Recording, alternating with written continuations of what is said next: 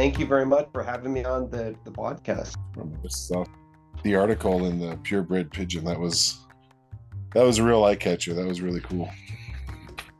Yeah, I'm glad you guys liked it. it it's definitely a very unique breed, one that a lot of people aren't even aware that it originated in the United States, and it's it's it's unfortunately much more rare than I I would like it to be. Even uh, even right now, it's it still hasn't really come back that much. Yeah, it's it's definitely had a, a resurgence over the last couple of years, and you know there there's really been an interesting evolution of the breed. Um, you know, I, and I cover this you know pretty extensively in the Purebred Pigeon article that you referenced. The you know the breed is is quite an old breed. You know, it's it's been around for a number of years. You know, it's certainly. It's not new per se, but it is it is definitely a breed that uh, a lot of people aren't familiar with simply because it isn't shown very frequently. And so because of that, you know, there's not a lot of exposure to the breed. And, and so, you know, it's it's pretty interesting. You know, whenever I have them in, the, in a show, people say pretty frequently they've heard of them, uh, but they've never actually seen them. And so it's, you know, not a new breed. And a lot of folks who haven't seen them, I mean, it really just it lends to the fact that they they need to be shown more frequently, and exposure needs to increase. But you know, it's it's definitely the, it's the first breed I started with more than thirty years ago, and you know, I, I fell in love with them. I've certainly loved other pigeon breeds along the way. You know, they they've got a, a special place in my heart, and certainly a special place in my loft. Yeah. No, the. Uh, I... I personally, I love rolling up and uh, seeing a bird that I've only ever read about or heard about. You know, it's always cool to see it in person for the first time. So, you know, hopefully that put a spark in some people when they saw them. Yeah, hopefully so. Hopefully so. Yeah, the the, the, the journey, you know, a little bit of the history on the breed, and I think that's always fascinating. You know, the standard uh, mentions the history of the breed as well, and it's it, it's not very often that you have a, a breed that's in the N P A standards that talks about the origin and the breeds that were used to create this this particular breed. And there's there's a lot of um, nuances that, you know, this is simply a, a marking of swing powder, and it's the same breed uh, that is found in Europe, which is simply not true. It's it's it's vastly different. If you know, e- even though they are related uh, over time, they've certainly evolved and changed, just like German Modenas, for instance. It's a you know radically different breed than, than what what has come with a more modern Modena today.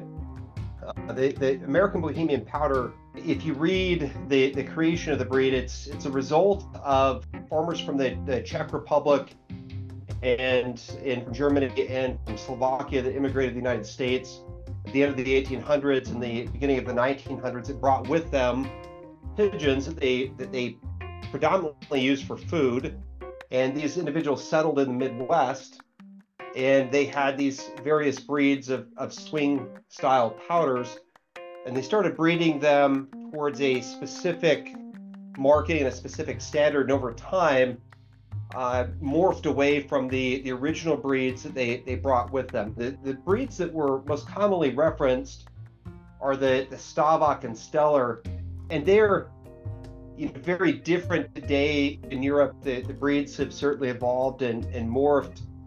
And, you know, there's there's sort of this unique component where a lot of the Bohemians, I should say a lot, but there there was definitely a distinct variety of Bohemian Pouters that had were plain-headed, meaning that they have a bald head and they, they don't have that familiar forehead snip. But unique about that particular marking was they often would come crested. And there is a, you know, interesting component there because neither the Stavak nor the Stellar uh, are, are crested breeds, uh, n- nor do they have that that same marking with, you know, the bald head magpie marked bird. And so, you know, after having traveled a lot in, in Europe, I, I work in Europe pretty frequently. Uh, I spent a, a pretty considerable amount of time trying to track down is sort of where where this missing link came from of this, you know, this plain-headed powder that, that's crested with a peak. And I discovered Moravian croppers. And, you know, it's interesting, at least to me, that the the individuals who brought the Stavak and Stellars to the United States from, from the Czech Republic and Germany, most of them were, were from Czechoslovakia. And at that time, Czechoslovakia was, and Czechoslovakian immigrants were most commonly referred to as being Bohemian. You know, the music, the dance, and, yeah. and culture uh, was, was quite prevalent uh, during that time period. And so uh, these these powders were referred to as, as Bohemian powders. But the other kingdom of the Czech Republic is Moravia, and it's, it's historically made up of, of two kingdoms. And there's two, you know, distinct types of, of pigeons there. But Uh, you know, very, very fascinating. Um, unfortunately, the Moravian cropper is also extremely rare in Europe, and there's uh, uh, it, it is a Slovakian breed, uh, or commonly referred to as a Slovakian breed. And in the this the Slovakian breeder directory for the club, uh, there, there's there's I, I can't remember the precise number, but something like thirty, thirty-five breeders in. in Europe with that particular breed. So quite limited there as well. Interesting. So with the American Bohemian Pouter, have you come across it at all over there? So the, the Stavak and Stellars are much more common, and, and the Stellar has a familiar marking, but they're a much different different shaped bird. They they have a uh, bit of frontal. Um, they've got a different colored ice ear. Their their leg and, and body positioning is, is is also quite different, and their globe shape and structure is also different. So it you know about the only two critical items that they have in common is is the marking and the fact that they're in the powder and cropper family. Let's open this up. Hello and welcome to the All About Pigeons podcast. I'm Phil. Chris. And today we have with us Ryan Bateman. There was an article on him in the September-October issue of Purebred Pigeon, The Return of the American Bohemian Pouter. And Ryan has done a great deal in bringing back this breed here where it belongs in the U S. He's going to talk with us about that today. So Ryan, thanks for coming on. This has been great. Hey, thank you. Appreciate it. And, and you give me more credit than I deserve. It's definitely been a, a passion of mine to help restore the, the American Bohemian Pouter to its historical prevalence, and hopefully beyond that. But certainly it's a it's truly the work of a, a, a great number of, of individuals before. Certainly there's a lot of other breeders uh, that have worked very deeply in, in helping to, to save this heritage breed of powder from the United States. Yeah, you know, I, I was talking with someone the other day about how there's so many different breeds of pigeons that have existed for so long. It's it's like, who's putting in this work? You know, there's so many, you know, over six hundred breeds, and they've been around for thousands of years. And it, it's kind of amazing that more breed. I mean, I'm sure that it happens, but it's kind of amazing that there's not just more big fall offs of a breed totally going extinct. And this is a this is really great right here, like how you're the efforts that you've gone through and giving other people high quality birds to breed to keep this breed alive and keep it going. Yeah, thank you. Yeah, it, it's it's quite astonishing. Rare breeds you know, are pretty prevalent within pigeons, as you say. You know, there's there's so many breeds of, of pigeons, and they're from all different places, you know, throughout the world. And it's it's interesting how popularity sort of waxes and wanes with particular breeds. I've I've raised pigeons for uh, you know a little over three decades, and during that time period, breeds that were very rare have come back in, in great numbers, and then other have nearly vanished. You know, it, it is impressive that there are so many breeds of pigeons, and and I, I'm also surprised that more breeds have completely disappeared. And this is a N P A um, recognized breed, right? It sure is. Yeah, it became a, a recognized breed uh, about uh, I believe it was late eighties when they they started the efforts to formally recognize it. Then it, I think it officially became a recognized breed in, in the early nineties, so around thirty years ago. But the breed is much older than that, of course, having originated in the United States as a result of these these Czech and Slovakian and German immigrants bringing different types and styles of sweetened powders to the United States and breeding towards this, this new Uh, this new version or variety of, of powder that today we refer to as the American Bohemian Pouter. Most of those immigrants were immigrants were in the United States by uh, before World War One, so you know well well over one hundred ten years ago. the breed uh, has has been raised predominantly in the Midwest by people of of Czechoslovakian or German uh, heritage predominantly. A couple of things I mentioned in the article, and I, I found this pretty interesting in doing research on the breed. They really were were used for food. They're they're amazing parents, so sort of unique compared to most powder breeds. They're usually free flown, and I, I've been to Europe and I've seen the ancestors of these birds, and, and the farmers that I visited, they they fly the birds every day, and they in many cases still eat Uh, the mismarked birds. And because it's such a difficult marking to master, there's always plenty of opportunity to put a couple of pigeons in, in the pot. I personally have never consumed them, but I know a lot of the early breeders, when I was a kid, who had Bohemian Pouters absolutely loved consuming them. I mean, they certainly loved to raise them, but they, they also enjoyed them from a uh, agricultural point of view as well. That's really weird to think about a powder being considered a meat bird. I mean, to me, the powder is like a, a big deal of the fancy. Yeah, agreed. You know, and they're they're quite a large powder, uh, comparatively speaking. But you know, that that's it's sometimes interesting when I'm showing them. You know, it, judges will expect them to be, you know, tighter waisted and you know more style or shape of a Vorberg cropper uh, or or a Norwich cropper, et cetera, with a you know tight waist and a larger globe. But the breed has a, you know, it's a it's a medium-sized globe that's pear-shaped, and the body is is quite large. I mean, it, the cock's, you know, expected to be, you know, about a foot and a half long from from the, the tip of their beak to the tip of their tail. So, yeah, it's quite a large bird, and they're very very heavy too. You know, well well over a pound in weight. So, you know, for powder, it's there's quite a lot of substance, and they're, you know, they're they're expected to be very strong, and and birds that, you know, should still be able to fly freely, which my birds, I do not fly, but a number of whom I've given them to still fly them today. That's my new powder breed.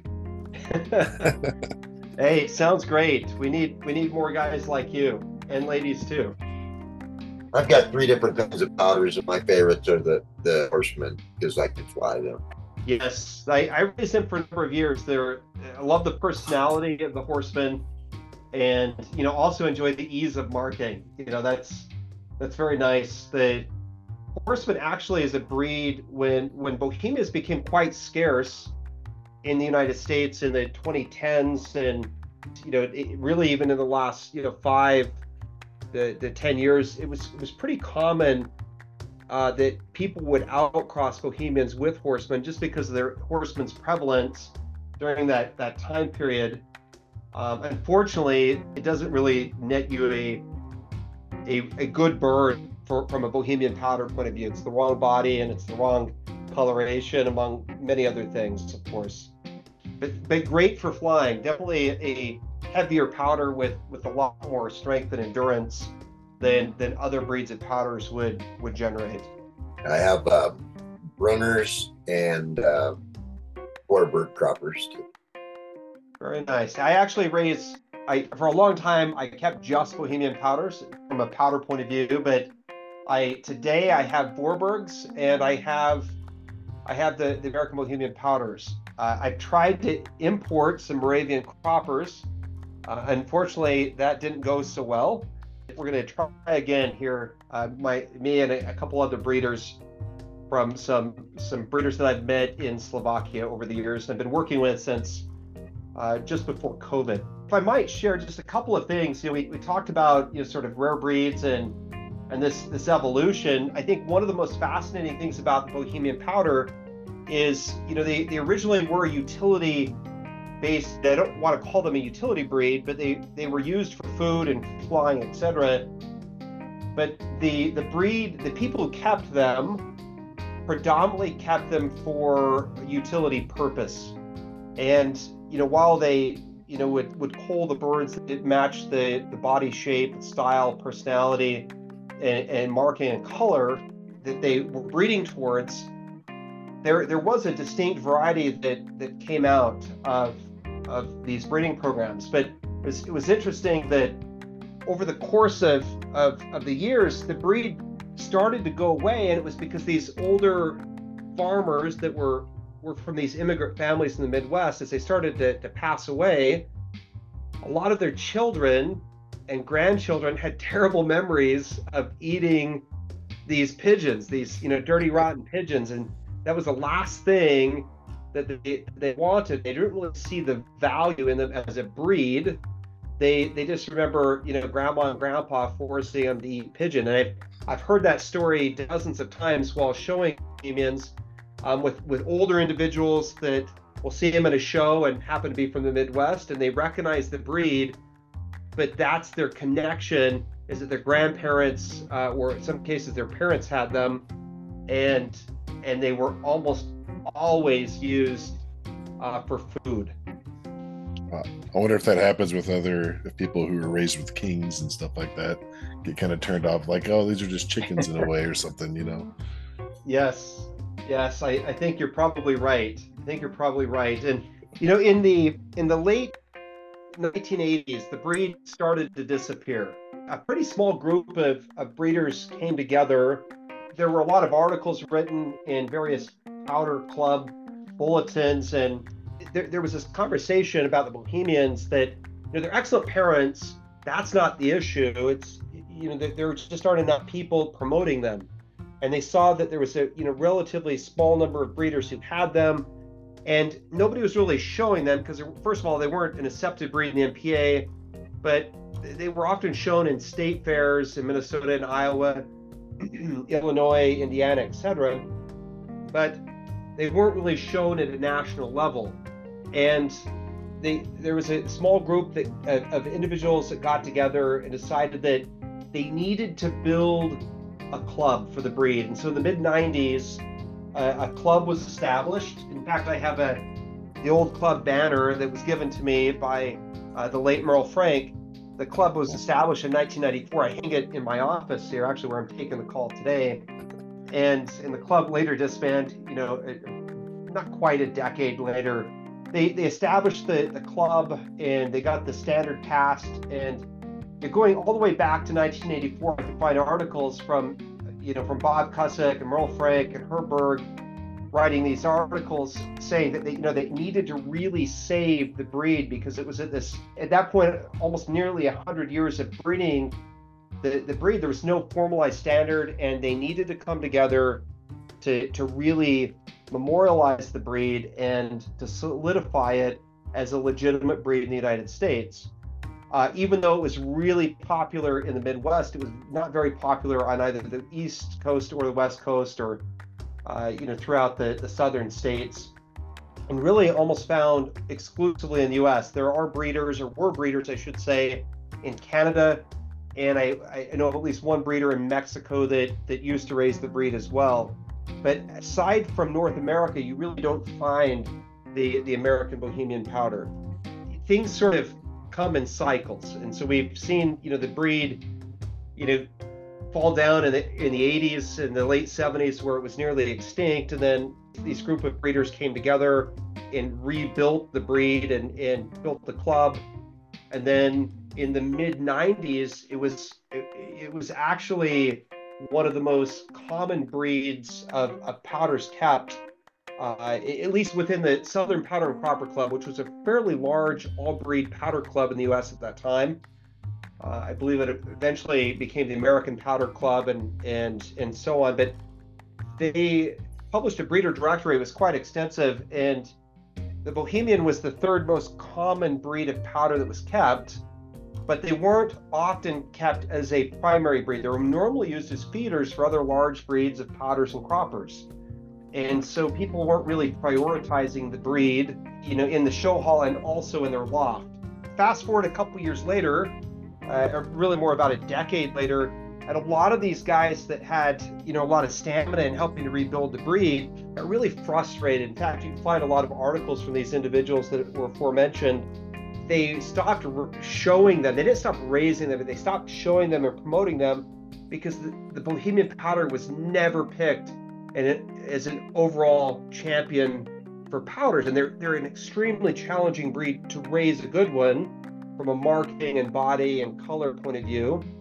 No matter how hard they tried, they, they would always be looked over for, for another bird. And most of these guys, of course, raised other breeds of pouters, and it wasn't that they themselves wouldn't win, but they felt like the breed was sort of looked over as a an American creation, and it wasn't as legitimate as some of these other breeds, even Vorbergs, which are, you know, a fairly new breed, you know, of course, also, you know, coming from the, the nineteen hundreds. And in, in really, I believe, nineteen sixties, nineteen seventies, they become a became a legitimate breed. So they're they're very new as well. Yeah.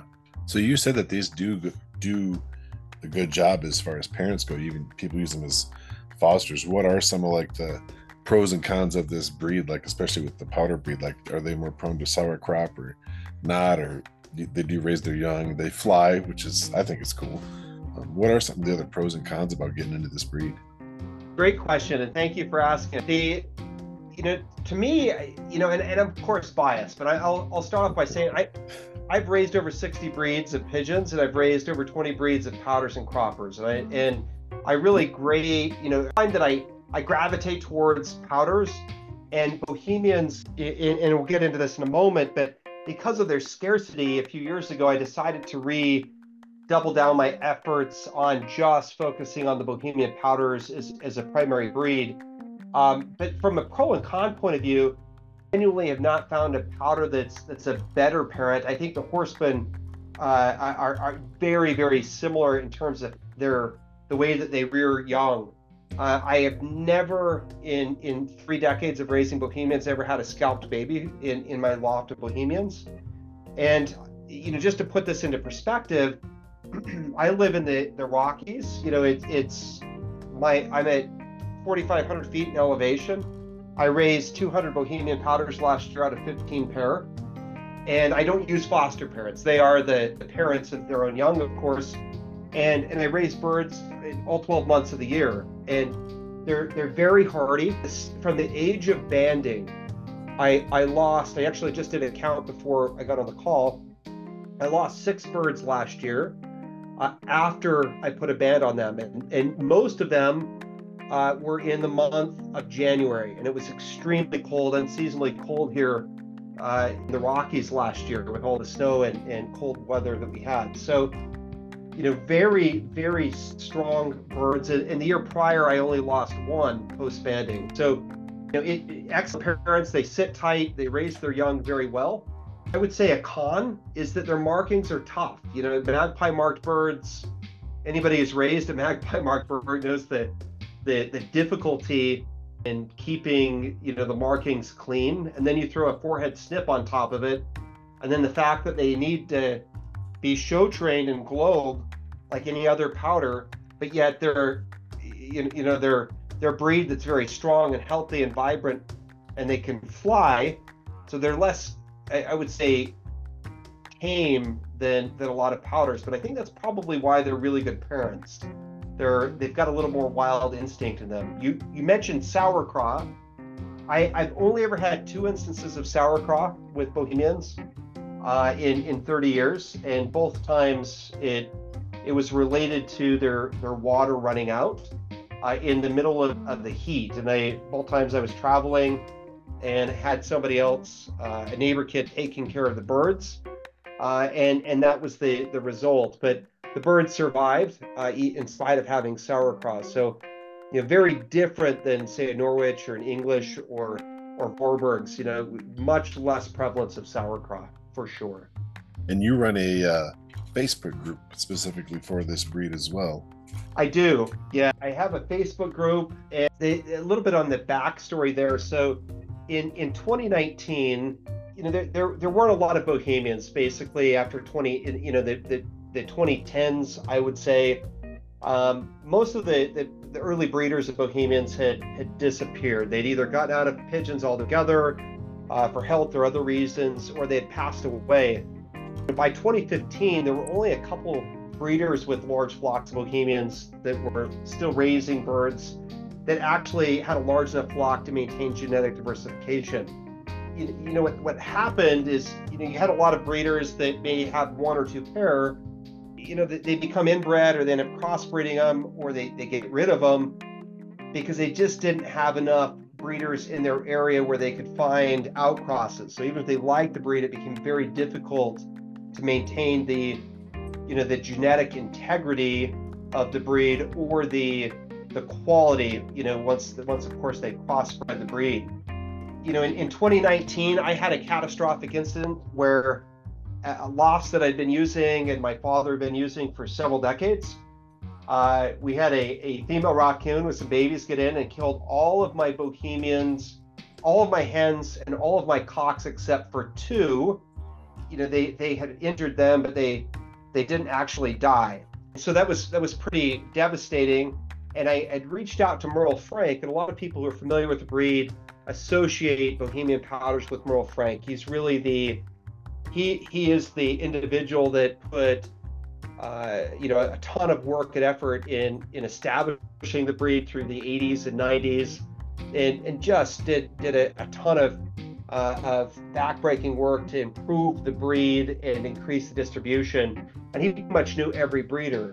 Unfortunately, in November of twenty nineteen, he he suddenly passed away, and uh, his birds, you know, were were dispersed, and he he really didn't have too many at that point. That Another gentleman who had most of his birds is now in his late eighties, early nineties, and suffers from dementia, and is also out of the breed. And so the breed sort of disappeared in a very short period of time. And it was at that point that I, I set out to do everything I could to reestablish the breed. And, and I knew that part of that was finding other breeders. And so during COVID, I went on a three thousand mile road trip trying to visit breeders and that I know used to have the breed, and just sort of combing through the Midwest trying to find uh, breeders that might know where, or former breeders that might know where, where I could find a bird or two. Uh, Mary Morris in in Iowa, in, in northeastern Iowa, she she has Bohemians, and she had a fairly large number of them, varying degrees of quality, like like everyone else, and some of hers had also needed to be crossed because she couldn't get out crosses, and I believe that it had been crossed with uh, American show racers and perhaps uh, Horseman's and Pouters as well. But I was able to, to get from her a, a few birds that I was able to breed to these cocks. And also in twenty nineteen, I met a gentleman by the name of Michael Koblenz. Uh, he's a, a nice young man uh, that was raising Bohemians. I, he was at the Louisville National Young Bird Show, and he had one pair, and he'd raised some young. And, and we partnered together and have exchanged a, a number of birds to, to try to increase the, you know, his flock and, and my flock, and, and really to breed, uh, you know, genetically diverse birds that we could pass back and forth. What happened is I realized that we needed a, a club, but first of all, you need members. And In, in order to really connect and, and build this network of, of known breeders, I created this American Bohemian Pouter Facebook group. And we've had a lot of people who used to raise the breed or who were friends of the breed who've come forward, and they, you know, they may not even be able to raise pigeons any longer, but, you know, they've they've come on and shared memories and photos and and you know, point us in the right direction of people that have them. And so we've essentially created this network of known breeders. And, and since then, you know, I, I personally raised several hundred Bohemians. In twenty twenty, we got down to where, you know, by, by my estimation of all the people that had Bohemians, um, we were probably somewhere in the vicinity of, of one hundred, and I'm rounding up, of, of pure Bohemian Pouters that were left in existence. Like I mentioned in, in my article, unlike all of the breeds of Pouters, you know, we can't go to another country. You know, we can't go to yeah. Germany or Austria and find breeders of, of this breed. It's it's our breed. It's an American heritage breed that was, you know, near extinction. And if anybody is looking to get into this breed, that'd probably be the first stepping stone right there, right? Jump on that Facebook group and see if you can find somebody in your area. Absolutely. I have I have uh, given away um, several hundred birds. Uh, there's more than thirty breeders that that have uh, either started raising Bohemians for the first time or restarted raising the breed, and and there's, you know, about a, a dozen breeders that have, have been suffering through this with me for, for some time. And so we, we definitely have more breeders than we've had in a, in a long time. You know, I, I'm happy to point people to the people, you know, in their local area or in the region that have the birds. I mean, we shipped them from uh, New England to California and from Florida to the Pacific Northwest and, and, and everywhere in between. So the, the breed has really been dispersed. Uh, you know, hopefully we start to see them showing up in, in, in the show hall once again. And and we see the resurgence of this of this breed. Yeah, absolutely. Let's get this uh, rebranded. So uh, no more of this as American as apple pie. It's as American as the American Bohemian Pouter. I love it. I love it very much. I, I work for a company. We a couple of our brands are Wilson and Louisville Slugger, and you know it's it's it's interesting. You know they're they're heritage American brands, of course, and you know it's it's funny. I, I use that a bit tongue-in-cheek, just professionally with my, my association there. I also work in the outdoor industry. We, we own a number of, of sporting good brands. But uh, it, in any case, it's it's interesting because, you know, I, I mentioned this in the article, and I, and I think it's so true.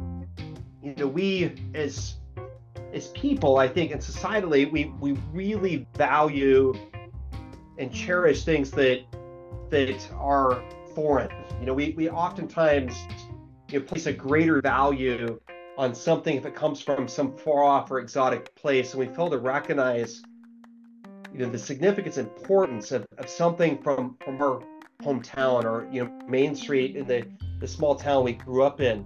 It always seems like, you know, the pasta is always better in Italy, or the beer is better in Germany, or the wine's better in France, but we always see that as being far superior to anything having come from, from our home. And I, I think, you know, failing to recognize the value and importance of what's local and what's ours, it's it's a big miss.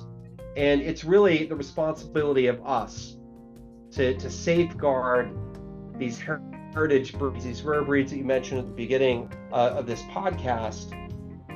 And we need to band together to make sure that we take care of what, what is our breed. So just like how we can go back to Germany and find, you know, many rare breeds or field-color pigeons that are that are from that that area or the Czech Republic, et cetera. We should be able to preserve the breeds that are from here, and and place a greater degree of importance not just on the American Bohemian Pouters, but the other breeds of uh, rare breeds of pigeons that are from our country. And I think that's really an obligation that we should hold here to protect, you know, this this very fragile. Uh, you know, hobby of ours that, you know, is under lots of different threats, and, and certainly genetic diversification and promotion is, is among them. And I think it's important to take pride in what our forefathers have created. And I think there's a responsibility that each of us should hold for the next generation of breeders, you know, that we need to preserve what we have today and, and make sure that it's, that's available and prevalent for the breeders of tomorrow. And that's really my rallying call is, you know, I, I really want other breeders to, you know, you don't you don't need to convert your entire loft to raising Bohemians, but I think it would do us a lot of good to pick up a pair of rare breed uh, birds that are heritage American birds from our area, and let's do what we can to preserve that breed and show them and promote them in our area. Absolutely. Yeah, and anybody that's interested in this, definitely check out the Facebook page. It's actually, it's the American Bohemian Pouter Facebook group, so you can jump on there. Hopefully find something that you can, find a breeder that you can get your hands on a few to get going. Yeah, let's see some of these at some shows. That'd be really great. Absolutely. So we're coming up against the clock here. Ryan, thanks for coming on and talking with us. I mean, it's really cool, man. I'm, I'm, it's cool to see someone who's really passionate about a certain breed. And the effort, you know, that three thousand mile road trip for for bringing back, bringing up this breed and everything, that, that's that's so cool. It was, it was a really great article, too. If uh, if you guys don't get the Purebred Pigeon magazine, it's kind of like the closest thing to A P J, or the American Pigeon Journal. It, it goes into a lot of different breeds. That one was all about pouters, and that's where we come across your article on there. So thanks yeah, for coming thanks. on with us and talking about this bird with us and all your efforts. That's what it takes. It takes, it takes all of us on this one, so. It sure does, and I, I sincerely appreciate the opportunity to, to get on and speak with you guys, and you really appreciate the, the time and attention for this breed. It's, it's you know, breed I think it's been underserved, and it's one that, you know, I, I could talk for hours clearly on this breed, and you know, it's it's one that, you know, it, it's been the underdog. It's, it's really come coming around finally, and it's nice to see that resurgence. And you know, it's not a breed that has a lot of problems. You know, it's a breed that's actually, you know, it's a it's a healthy breed. They're they're striking. They're beautiful. They've got a great personality. They're excellent parents, and they're just simply underserved and underdistributed. And, and it, I'm making it my mission, amongst others, to help distribute this breed and to ensure that it, its preservation continues on for that next generation of breeder. Ryan, thanks for coming on. Thank you.